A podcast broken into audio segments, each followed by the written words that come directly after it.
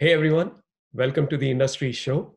I'm your host, Nitin Bajaj, and joining us today is Melinda Kim, the co founder of PeopleSpace and Justponics. Melinda, great to have you here. Thank you. You're really good at that, by the way. Because I, I do, I do sometimes have to do that, and uh, it's not as easy as it looks. Fun. I'm trying. I'm learning. yeah, no, it's great. It's great. So, Tell us who is Melinda Kim?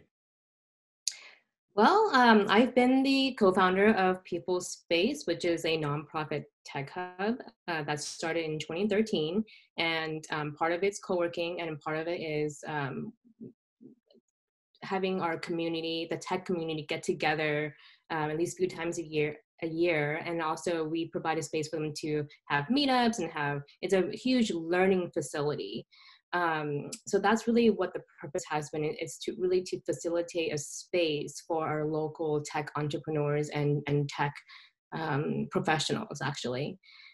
And um, recently our Justponics uh, company was born about a year and a half ago and, and it's a totally separate product company um, that we were dabbling in. Um, so i would say you know i just kind of do whatever works. I don't know, you know, I'm like who I am. Uh, you know, I, I, started as really wanting uh, to facilitate uh, our tech community uh, in Orange County, and then kind of just really grew from there. So you're a true entrepreneur when you said, you know, you just do whatever needs to be done. So that's the true entrepreneurial spirit, right? Uh, give us a sense for the size and scale of PeopleSpace right? So PeopleSpace um, a portion of it it's really in we have three major programs. Um, a portion of it is a co-working and the co-working piece really is the piece that pays for the operations. Um, and, a lot of people ask us that like how do you stay open? How do you keep open? Well we do depend on people who work out of there and who rent from us and um, they're that part of our community. And the second part of the community is the tech community where they come through and they have meetups, and that's our local community, which um, we have taken in about seven to eight meetups per year, uh, depending on spe- very specific segments. So they, uh, the content is curated because we want to keep a certain type of content within people's space. And that's been the last uh, two to three years. And obviously again with covid-19 um, that has not been happening. And then the last portion of it is our actually our global business. And every year we have between 40 to 60 uh, uh, foreign exchange students coming in to take uh, our AI training program, and they also sort of do their individualized projects here. But really, for them, again, it's like a much of a very much of an experience program for them, being able to experience technology in America. They go to CES, they go to different conferences. So uh, for them, it's like having that sort of American tech experience. So we sort of provide that, and that's been our most um, popular program, which is sort of our global program. So that was the way that was where we were heading um, in an expansion um, right before COVID nineteen. It sounds really interesting, especially to give them that kind of exposure, like you said not just of the tech space, but also with CES, where a lot of the companies are coming together so they can get all of that experience and exposure in one place and still continue to remain in Orange County, which is another major tech hub. Right. And it's by the beach, you know, they really don't mind it. True. you know, since since we are in this uh, pandemic and you know, since this is all about getting people together, what do you think is the future of co-working spaces? I've been seeing in one in one segment the line of thought is since people are going to start working from home yes. uh, they're going to end up en- you know end up in a lot of co-working spaces whereas the other argument is people don't want to get together so co-working spaces you know yeah. don't really have a future that's the same argument we have every day. Um, you know the climate is changing so much every day and i am seeing a slow trickle of people coming back into the space um, because i think we're about ninth week in now and i'm starting to feel the uh, the antsiness of people who's been working from home. You know they come in they're like oh it's been so long. I can't do it anymore um, and then there's a, a, the opposite where like oh, we can do this. We know, and I and I do feel like it's going to be a split. Um, you know, for our business, obviously, yeah. I mean, two out of three businesses have pretty much been killed, right? Like we're, I, I'm probably not going to have foreign exchange students coming back in um, in one space, 40 to 60 students in one space. That's not even re- that's not a reality. Um, and then with our meetups, and they've all gone virtual, and they're probably not going to go normal anytime soon unless they restrict a certain amount of people, right? Maybe like, oh, we can only have 10 or 15 people, but once they're able to get an audience of 30 or 40, they're not they're not going to say, well, I, am just for the sake of being in person, we're going to have 15. Mm-hmm. So um, they might, you know, especially in the tech industry, they may find it more convenient um, and then for a third, it's co-working piece, and that was honestly the biggest question mark. The other two, I'm like, okay, that's not happening. But the question mark is the co-working piece because we don't really know how many companies are going to be downsizing. Um, we are experiencing a lot of companies like not being able to make payments um, or saying like, well, I still need an address, you know, for so there, we're different. We're seeing different problems and um, and we are working very hard to sort of address that and within our capabilities right? Because there's certain things that can make sense for our business and there are certain things that i know will make sense for the entrepreneur but maybe not maybe not for our business. So we have to weigh that out very carefully and um, at this point it really just depends on the company and the need. So that's sort of currently is what's happening with the co-working spaces business and obviously we made a lot of adjustments uh, like no community areas making sure that like all the desks are six feet apart and then we're putting much up more um, sort of like barriers and cubicles and stuff like that. So for, when people do return they'll they won't feel oh and then we're also working on our own air filter. So we're 3d printing our own air filters so that they have their own like personal air filter in their own space. Um, so that's kind of something that we're sort of working on it's yeah it's just more of a, a wait and watch to see how things evolve. Yeah. We really don't know. I mean i joke but not joke but you know it's like people's space may not be around. I mean it's just a part of reality. It's like if no one needs the space and they're all working from home and they're absolutely fine with it um, you know all the co-working spaces is really going to realign and readjust um, or adversely you know you can say yeah big companies are all downsizing because a lot of them are working from home. So they, they're going from like 30 to like 10, right? So they're going to, the real estate needs are, are going to be very different. Right. Or you could look at the other end of it, which is a lot of people are going to walk, want to work from home. And since there is a lot of population that is doing that, they may not really want to work from home. So they may find a place that's closer to them, but is, is still a, a, a workspace. And you might see a, you know, a, a bump in in demand that you you you know you're looking at getting additional space to to fulfill it. Right. Well and and i do see that because a lot of people especially with kids it's really hard to work from home. So um i'm surprised my dog's not barking right now during the zoom call to be honest. So while people are trying to figure out you know what is going on and, and what are we doing a lot of us have taken up gardening which brings into perspective your other company, your other business. Right. Tell us more about Justponics. Yeah, so Justponics, um, we have reinnovated the bell siphon, and and it's a very niche niche market. It's um, we started with a aquaponics kit for kids, and in the midst of it, we understood that the bell siphon, which is a component in aquaponics, is a very interesting and very sciency component that we um, wanted to reinvent because there was really nothing out there like it that can you can just plug and play. Um, most people have to build it themselves. So we sort of realized this little market and we um, made a little sample out of our 3D printer and we started selling them on Amazon and, and Etsy.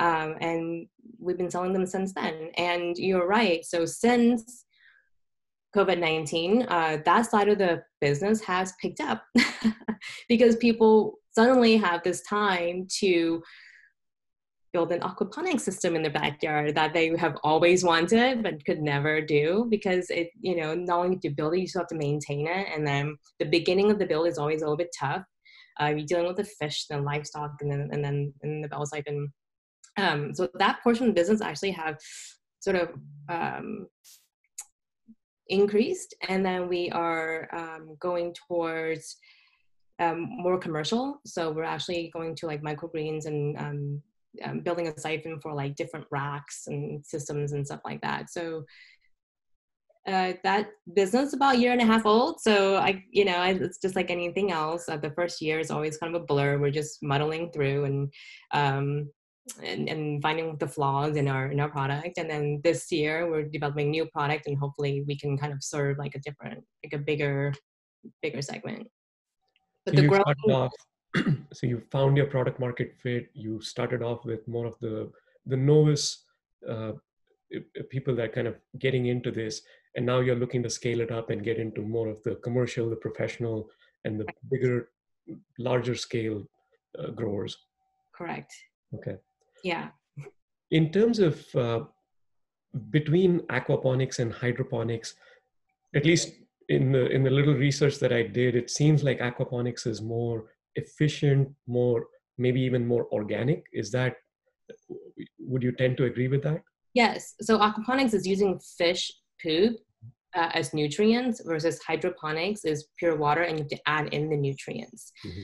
So um, they both, you know, conserve water because it's like recycling of water. So that's what the bell siphon does is I pumps up water up and then it flushes the water back into the tank and then it recycles that water so you're not uh, um, as in planting planting in the dirt once you go once you water it the water is gone and you have to like sort of continue to do that um, so for hydroponics um, you have to put more nutrients in and for aquaponics it's you also have livestock so it's another variable as well because now you have livestock mm-hmm. uh, that you are trying not to kill i'm trying to stay alive so that they can you know use their poop as nutrients and it gets filtered through going back into the plant. So more organic, yeah. Yeah. It's it's a very interesting concept of you know recycling and, and having that ecosystem that's self-sufficient. How did you get started with this? So one of our partners was had their his own uh, tank, I guess, a few years back, and I, you know, we sit around all the time talking about ideas. I mean, you will not even believe the ideas that we come up with. I mean, it is. What about this and what about that? Like maybe we should have a construction business. I mean, really, it's all over the place. Um, so a lot of times we talk about our interests and, and different things. And I think a, a year and a half ago, I think that was. So how it was started was we were having our next um, global exchange students coming in, and we were sort of wanting to think about different projects that they can do and a lot of the ai is gathering data right and then um, using the data you know to build out the product and so one of the interests in one of my partners they're both tech, they're all technical by the way um, was you know he's like well we've been looking into ai to read different plant cycles and and growing and you know how to grow so we thought, well, let's maybe we'll try to grow something and then we'll use different, and, they, and then the students can build different sensors to use video and then to sort of learn and build something off of that and gather data.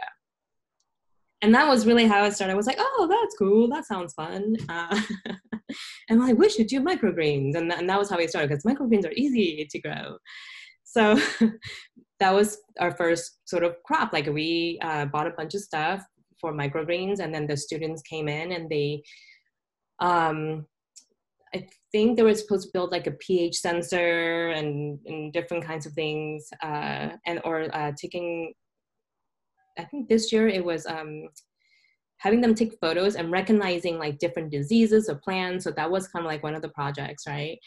So that was how I started, and then one thing led to another. It became this bell siphon thing. And then one of my other partners like well we can re- we, we can do that you know? How hard could it be? It's always like how hard could it be right? We can do that. We can we can 3d print that as one piece instead of always you know building it with pvc pipes Um, so that was how that started, and it worked. Uh, but it was really hard. The science of a bell siphon is actually really sophisticated, and that's why a lot of people can't get it right because it is that hard. So we, I mean, a year and a half later, sometimes we still fail. Uh, we will we'll make some modification and all of a sudden the whole thing breaks and we're like well okay well that didn't work you know uh, so yeah so that's sort of how I started that's really interesting how you started looking for projects and and that led to this whole discovery and i think the the challenge of something not being easy makes it even more enticing for an entrepreneur to get in and you know okay i found a problem i want a solution for it now I mean, yeah, and I'm sure my partner will tell you at, at certain points. I'm sure he's like, "Oh, this is too hard to get the exact calibration of a siphon. It's uh, sometimes can be really frustrating. I mean, it would just take days and days and months. And um, I think one, one sprint took about like a month and a half or two just to get one siphon out. And um, I think there were points where we were like, maybe this is not a good idea yeah what have we got ourselves into yeah no i think that it definitely is and um and every modification we still have to test because sometimes one little thing can break the whole thing and we're like what just happened? How did that happen? You know so that's how it started yeah. That's the fun part of working with people that you know are more than just you know friends or at least when you look at it as part of the what the community can do where you can bounce off these ideas and thoughts and come up with something that may sound crazy and right. then here you are a few weeks in and it's it's a business yeah i mean we started i guess it was july so not last year the year before so it's almost almost two years so yeah, two years, I would not have known two years later I would still be doing bell siphons. And if you asked me three years ago what a bell siphon is, I'd be like, no idea, zero clue. Talking about community, you're very tightly knit in the Orange County community, especially on the tech side of things, and you're also a landlord. What do you make of you know what's with what is going on with the startups coming in with looking at you know how they're how they survive some that don't uh, yeah. what are your observations as a tech leader yourself but also someone who's on the other side providing some guidance some mentorship and also being able to look at these startups as they come and go through people's space yeah so i take a pretty traditional view um, on businesses because I, you know, being an entrepreneur myself, I, I understand the core business a lot of times is not sexy, you know, and it's not really even about tech. And so I look in the core business of what they're doing rather than the cool tool that they're using. Um, the tech side of it is really a tool, right? Like it's really, and for a non technical person, that is the hard part because you can have the ideas, but they need to find somebody who's competent enough to build it. Mm-hmm. And that is really the biggest challenge that I do see. You know, they try everything. They they try outsourcing. They try uh, recruiting. You know, for their CTO. Um, they try to get someone, and, and, just to get a product out is really tough as far. So for me, once I see somebody having something built uh, is a huge milestone, uh, especially for a non-technical person, because I feel like that it, it's the toughest part. I feel like, and so that's why uh, just having an idea it really isn't enough, because having someone to build it and build it correctly, or or be able to scale with you, um, not being you know outsourcing and not being able to scale, uh, understanding that whole process, I, it's a huge milestone. So I don't know if I digress, but uh, that so that makes a lot of sense. Yeah. Yes. One thing is the key is to have the right people so you can first build the thing, right? And then the other thing is executing on it. Right. Yeah. And so the success of the business, the differences I've seen is really takes a good team. It's not only the hustle, but it's the uh, solidarity of the team and the um, and the grit really mm-hmm. and then having a high standard for quality that's another huge thing um, i do see quite a bit it's really like the quality of the product being able to get pushed out and then the amount of hustle they can put in you can put in and then also being able to stay true to the you know as you find out more right? The the ups and downs of or when you hit a roadblock being able to pivot. Yeah pivot or also you know hustle through and and keep at it right? Like the the challenge that you talked about. Yeah. you've been at and, it. yeah and, and one of our most successful startups has been through um, i don't know if you've heard of my spike camp. Mm-hmm. um, uh, Camp, they're they're um, Newport Beach and Fashion Island, and so recently, because of COVID nineteen, I think their business really have gone through the roof from what i'm hearing. Actually i have not spoken to them because i think they're really really busy right now. Um, but also it would be a good time to remind them about your equity in their in their company. Well uh, they rented space so they were never in our incubator per se uh, they they were way past that by the time they they got to us so but um, to say the least, you know, I, have always known that like they're they're they're huge hustlers. They they go for it. They have grit. They they do what it takes, um, and they hit the timing as well. So on top of everything, it's also timing. So, you know, startups are hard. You can have a great product, but uh, bad timing. That's a no go as well. So not only do you have a great team, you have a great product, and then uh, if you can hold out enough where like that timing hits, um, then I think you got something. Like you said, you know, it's not just it's not about high valuations and and you know entrepreneurship being sexy. It's a lot of hard work, a lot of consistency, a great team, and then also making sure that you're at the right place at the right time. Right? I mean, right you don't know how to do it but it has to be done i mean that's when the stars align right but yes.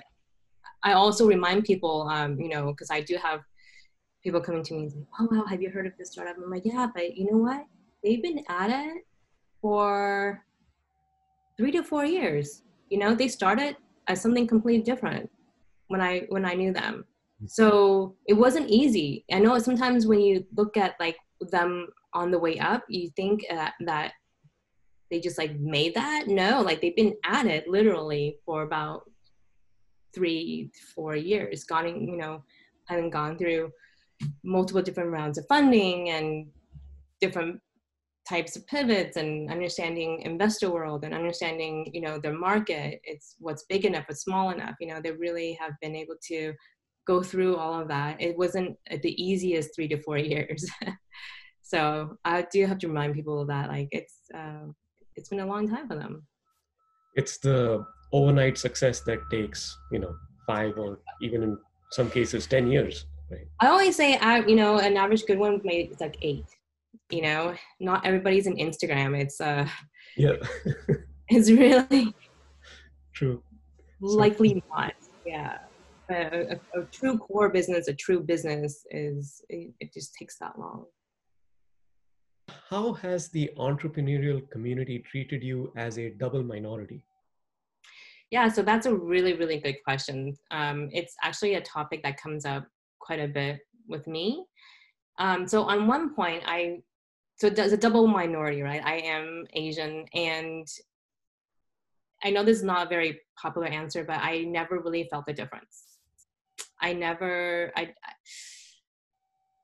race has never really been a mental barrier for me uh, and i can't say that for other people uh, really. Um, I, I, just feel like i mainly grew up here. I feel like my english is good enough uh, to to not be discriminated against. Um, and for some reason i feel like i look mixed of some kind so i've the treatment of me i always felt like has been a little different. So I, I can't really say that, you know, I can't really um, extend that out to everybody. Um, and but as in a female, I have definitely have felt at times um, excluded from from the boys club um, you know where they yeah let's go surfing you know or it's like well that's not something i do or it's, it's uh, or it's not even a question to me you know half the time but it's like the whole golfing thing but you know that's where all the stuff happens is when they are surfing and is when they are doing things that's when businesses happen that's when they talk that about bonding that happens in in those- right so i always sort of felt like i couldn't get into that um type of thing it's i guess it's like the golfing scenario. And um, one could argue well you can learn golfing or you can learn uh, yeah i can learn it but being invited is a different thing right? So to me um, i have definitely have sort of experienced that portion. Now as in in the investor world uh, i felt the opposite.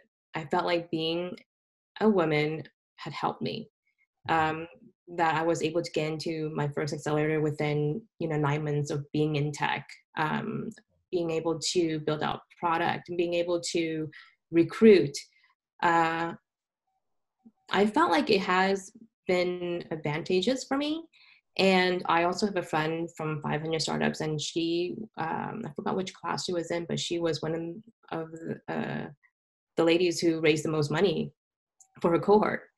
Um, you know so i felt like the timing of us coming up has still is a struggle. I'm not saying it's not but i really do feel that because there is an, a focus on it that i feel like the women entrepreneurs really with the grit and and with um and who are smart and who can really do the stuff i feel like can and can back up their pitches you know? I really feel like uh, has a really good chance of sticking out and, and making something really great so on one hand i do feel like i because i was i am a woman i'm where i am. Mhm. and i can't say if i was a white male that i will be sitting here with you. You know um uh, on the other hand i have definitely have also felt the exclusion you know of uh, the good old boys club. And and that's i think sad to say but normal right? It, it's a it's an it's like a normal reality for a lot of us. Or i've had i've been in meetings where the guy never looked at me once and talked to my partner. Yeah. and 10 minutes in i'm like nope not doing business with that guy. Ever. So you know um has its pros and cons and i feel like we are on our way but still have a ways to go and yeah. I don't know if that answers the question. It does. So you know the, the time is the time is favorable things are changing uh, women are getting the the i would say the preferential treatment that i truly deserve, believe women deserve for the Yeah. talents you know that are brought in. And i think we, we are trending in the right direction right? Are we there yet? Probably not. Mhm. but we are at least heading in the right direction and and that's a positive thing. Yeah and i really want to also like hound on. It's not just like any woman you know? I don't want i don't also don't like the fact that it's like well you have to have one woman on board on on the board. So like they're gonna just pick that one token woman. You know no that's not what i'm saying but having that woman who really has the stuff you know to to back herself up who really has that talent um and not get looked over for once you know that i, I really feel like that's where it's at so don't do diversity just for the heck of it right just Right. Yeah, because that, uh, you know, it's like the there, there's that token yeah whatever person, right, even worse than- minority, that token minority on the board. We know that you really don't want her there, but you have to have her because now it's part of the policy. It's uh, Right. yeah. what are your sources of inspiration especially you know as we talk about all these challenges these issues uh, these problems where do you draw your inspiration from Oh wow. Um, working with really smart people. Uh, it just, I think the what really drew me in in the tech world is uh, I just admire really smart people, and being able to work with them and um, seeing things come to life, like to to life from ideas into something that that's tangible, um, and to learn from people who are just fundamentally smarter than you, uh, and and go to work like that every day. Um, I think it's I just don't think that's work. I just feel like that is like the best life you can have, you know, uh, like uh, not going to a nine to five and going there and do something repetitive, um, but being able to get inspiration from people around you. I think to me has been uh, I just love smart people. It's mm-hmm. really awesome. They're really awesome. True, and then you can you know bounce off ideas and and then a few weeks later you're head deep into something that you have no idea about and then you're figuring it out and becoming and figuring it out yeah and um yeah sometimes i feel like you know it's like always like kind of like a marriage you know it's always nice to be like how do i deserve you? Like how did i get here? You know and and uh, they can say the same for you where uh, i'll be like no but you're just so much smarter you know. I just think that dynamic is like uh, really awesome. Being able to mentally challenge each other right? Stimulate yeah. those those senses and and keep that interest going in in the right direction. Yeah and just learning from each other and keeping each other accountable and um, seeing things from different perspectives i think is really awesome. I think having the right team i cannot even stress and i know it's the hardest thing to do and but you, you find it you just you keep it. Um, and having a diversity in your team is really great. You know, we have a team that, you know, one is like really conservative and, and can always kind of talk about the other side of perspectives and, and, and one's a little more of a risk taker and, and one of us, you know, so we all kind of contribute and we, sometimes the balance is hard. It's, you know, it takes a few hours sometimes to sort things out. Um, but having those perspectives is, to me, it's gold because those are the perspectives that other people out there are thinking about that you don't think about you know? Um, especially comes to like uh, like privacy issues or data or um, or just uh, like ethical issues you know it's like can we do that? Should we do that? Maybe we shouldn't do that you know stuff like that. So um, i think tech right now especially like with things like ai and data and privacy there's a lot of ethical discussions too within our team that uh, the team has to agree on you know so i think that's a very it's another very interesting dynamic uh, i think in the coming years. Mm-hmm. yeah especially with everything going online. Yes. How do you how do you even figure out with all that data out there? Yeah. yeah everything going online um yeah just a, a lot more ethical i think definitely a lot of more ethical moral social issues. Um, i think tech companies will be facing. So, um, and having the, the team that can be one, you know, that can decide on these things, I think are, are going to be challenging as well. Melinda, this was amazing. Thank you so much for taking the time. I had a really great time, and I'm sure our audience will enjoy this as well. Oh, so, I'm so glad. Hopefully. oh, this was amazing. This was, I really learned a lot. You know, and as especially as you were going through describing the team dynamics and what inspires you. And you know i think to me that's the most valuable thing of being an entrepreneur is to connect with people that are at the same wavelength. Even if we disagree on certain things and more so because we disagree it brings out the best in us. It challenges us to say hey no you know but this is this is why i think or i believe this is my perspective. And then that helps us learn so much more, go deeper into the research, and bring out the best that we have. Yeah, because I think when you're younger, you just want to win an argument, yes. right? In your 20s, and you're like, no, I'm right. But uh, now, I have a very different perspective on different opinions, and being able to respect that and then coming to a compromise is so much more rewarding.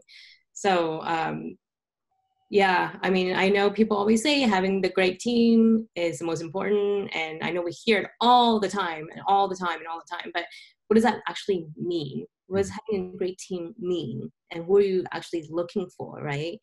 Uh, I think that dynamic is uh, it's almost magic it's it's mm-hmm.